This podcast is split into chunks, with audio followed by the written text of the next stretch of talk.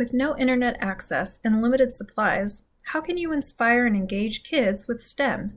We often think of robots and circuit boards as an integral part of STEM education, but hands on learning doesn't need fancy tools.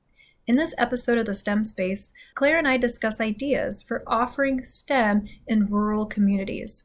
We also provide a framework for developing relevant STEM challenges that are based on students' lived experiences. Enjoy! Hey, I'm Claire. And I'm Natasha. From college roommates to co founders of Vivify STEM, pull up a seat as we discuss our experiences as aerospace engineers, teachers, moms, program directors, curriculum writers, graduate students, and friends. This is the STEM Space Podcast. Hey, Claire. Hey. So, you are on maternity leave, I guess, officially, but you wanted to record a podcast. How are things going? Uh, you know, as expected, this is child number three, third daughter. so, you know, she's just along for the ride and everything that I want to do and have to do. But so, disclaimer as we record this podcast, I have a baby in my lap. So, you might hear some weird noises it's a baby. Noises. It's not me. It's not like my stomach or anything. so this episode is not just Natasha and Claire, but we have a third guest, which is Fenya. Fenya would like to weigh in on STEM. Yes. She's a month old now, uh, but I'm anxious to get back into stuff and and record a podcast because we have a lot to talk about. Yeah. always. And I want to catch you up with a conversation that I had that I have not told you about. So I'm excited because you might have some ideas on this topic. So I got this email actually through my mom who works at A&M and someone had reached out from India and it's this nonprofit based in India where they are are all about experiential learning. So, like hands on mm-hmm. science and engineering, STEM, right? But for rural communities, for underserved kids.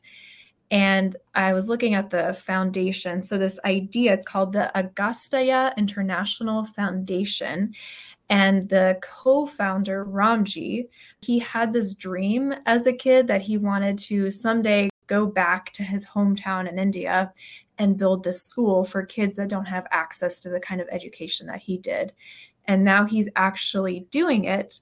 Um, and he connected with some scientists, some entrepreneurs. There's like this whole team of people. And I actually talked with him. So I did a Zoom call and met with him. And what he was telling me is he went away from that initial dream of a school because he realized, like, how many kids can I serve? There's millions and millions of children in India.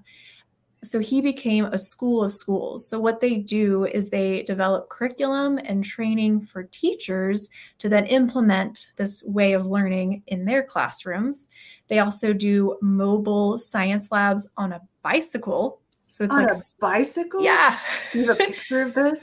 I will find it. It's on their website, which we'll link definitely in the show notes. But this program is incredible because it has now expanded across India. They have already reached millions of kids, and their goal is to reach 100 million students wow. in the next few years. Because he said in India, numbers are just mind boggling because there's just so many people, mm. but they have real challenges in reaching those very rural students. And and i try to like it, you know you know when we did this okay covid-19 hit right? And we were trying to reach students through space club and other stem curriculum. And we thought well let's go virtually. We can host things online. We can send them kits home. But he said the challenge is that less than half of kids have access to the internet or a cell phone. And so how do you reach kids that aren't online? That's their big challenge. A bicycle, apparently. a bicycle. That's and so. Right. And so they have this amazing campus where it's called like an innovation lab, and they bring kids on field trips, they bring teachers. He said they have 1,400 teachers in this foundation that are delivering content through this program. Wow. The science on a bike, all this incredible stuff. And they're actually, they reached out to us because one, they want to develop space related content. And I was like, we got you. Yep. And the second thing is they have this booklet they can print really cheap and they send it to the kids that don't have access online. And so that's been their approach to reach those kids that really they can't reach virtually. So that's what I wanted to talk about is how do you do STEM in a rural environment when you really don't have much? What are your thoughts? Yeah, I I mean first I think there's a lot of stereotypes that you have to knock down when you think about STEM because a lot of administrators, especially when you say STEM, they're like, oh, we need robots, we need a 3D printer, we need all this fancy stuff that's really expensive. But at the heart of STEM, it's problem solving, which does not require anything really except a problem that you solve with whatever you already have.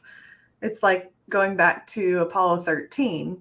They had a problem and they needed to fix their spaceship and they just right. said, "Well, what do you have with you? With all this, we have to do this, right?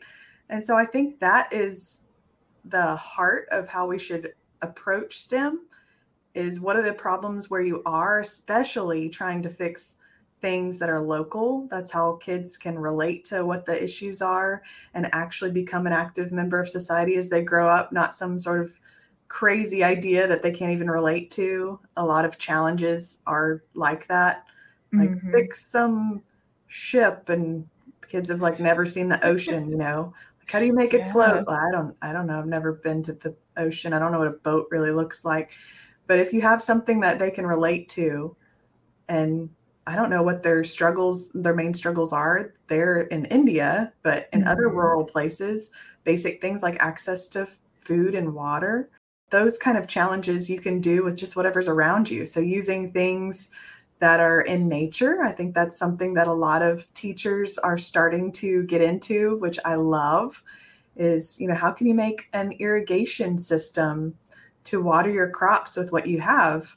I go back to that uh, true story in that book about the kid who made the windmill water pump. Do you know what I'm talking yeah. about? The boy mm-hmm. who harnessed the wind incredible story. Show your kids that. Read that book. There's um, that kid is now an adult and he does a TED talk that's pretty impressive talking about that story. Mm-hmm. Use what you have to solve problems in your own community with whatever's out there. You don't need to buy stuff, right? Yeah. And I was looking at their mission, which is to spark curiosity, nurture creativity, and instill confidence and you don't need a fancy robot, right, or a computer to do that. And their approach in this booklet has been when they ask the kids to do a project, it's in the pages. So it says, cut this out and oh. turn it oh. into this, right? So if it's like origami, they can just cut it out and do it. Or if they're they have a page on anatomy, and so it's like draw on this page so it's they give you everything they need in a very kind of low cost way. And if it's ever asking you to get something, it's like rocks or dirt from outside, you know, or something in the kitchen that they uh, hope everybody has. But it's tricky because it can be very limiting when we're used to, you know, our students and the tools that we have in our STEM lab.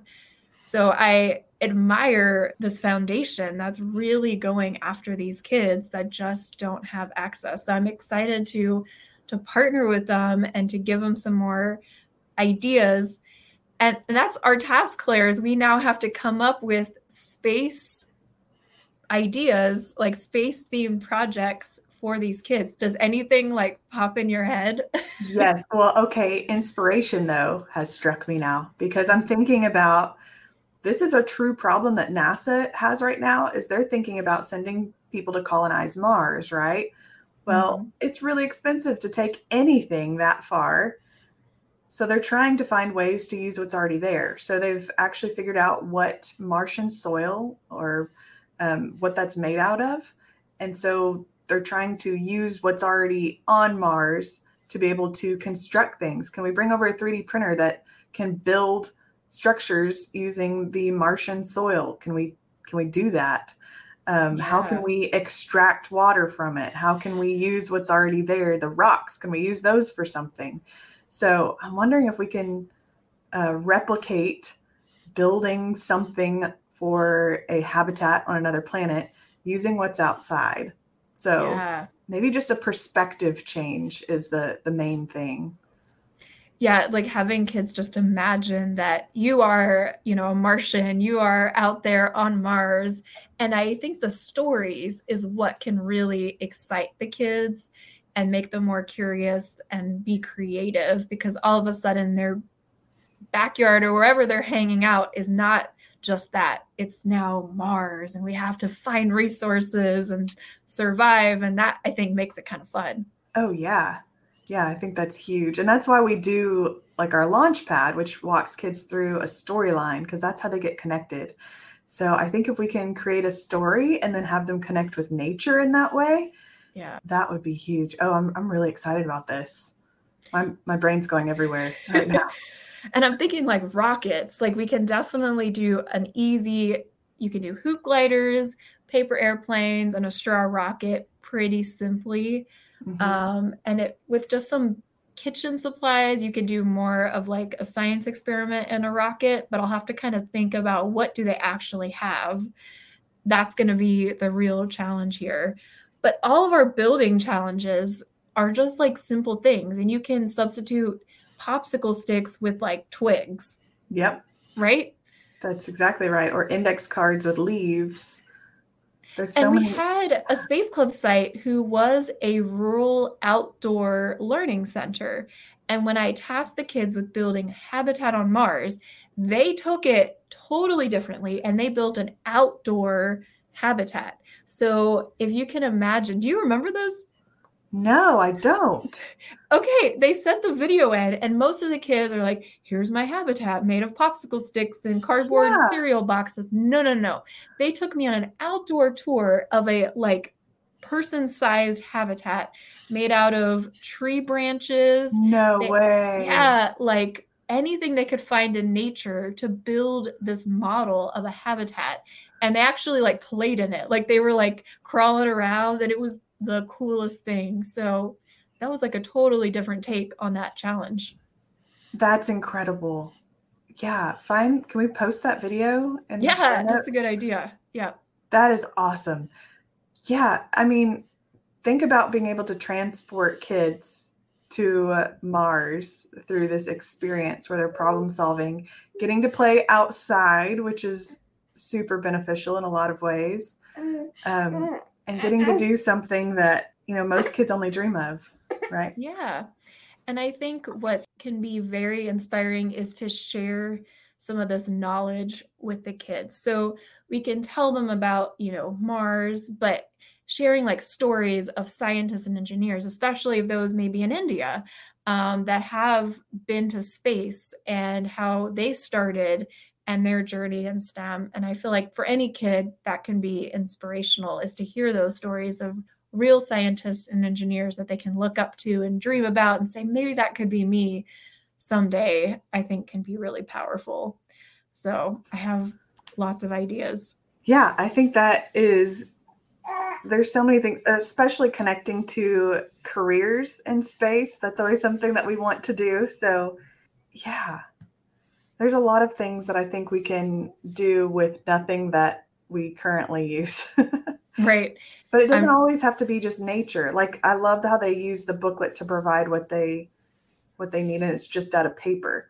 And paper, I feel like, is pretty accessible. Um, even like newspapers, that's something that I'm always promoting to teachers, saying, "Hey, go ask your local newspaper if you can have their extras."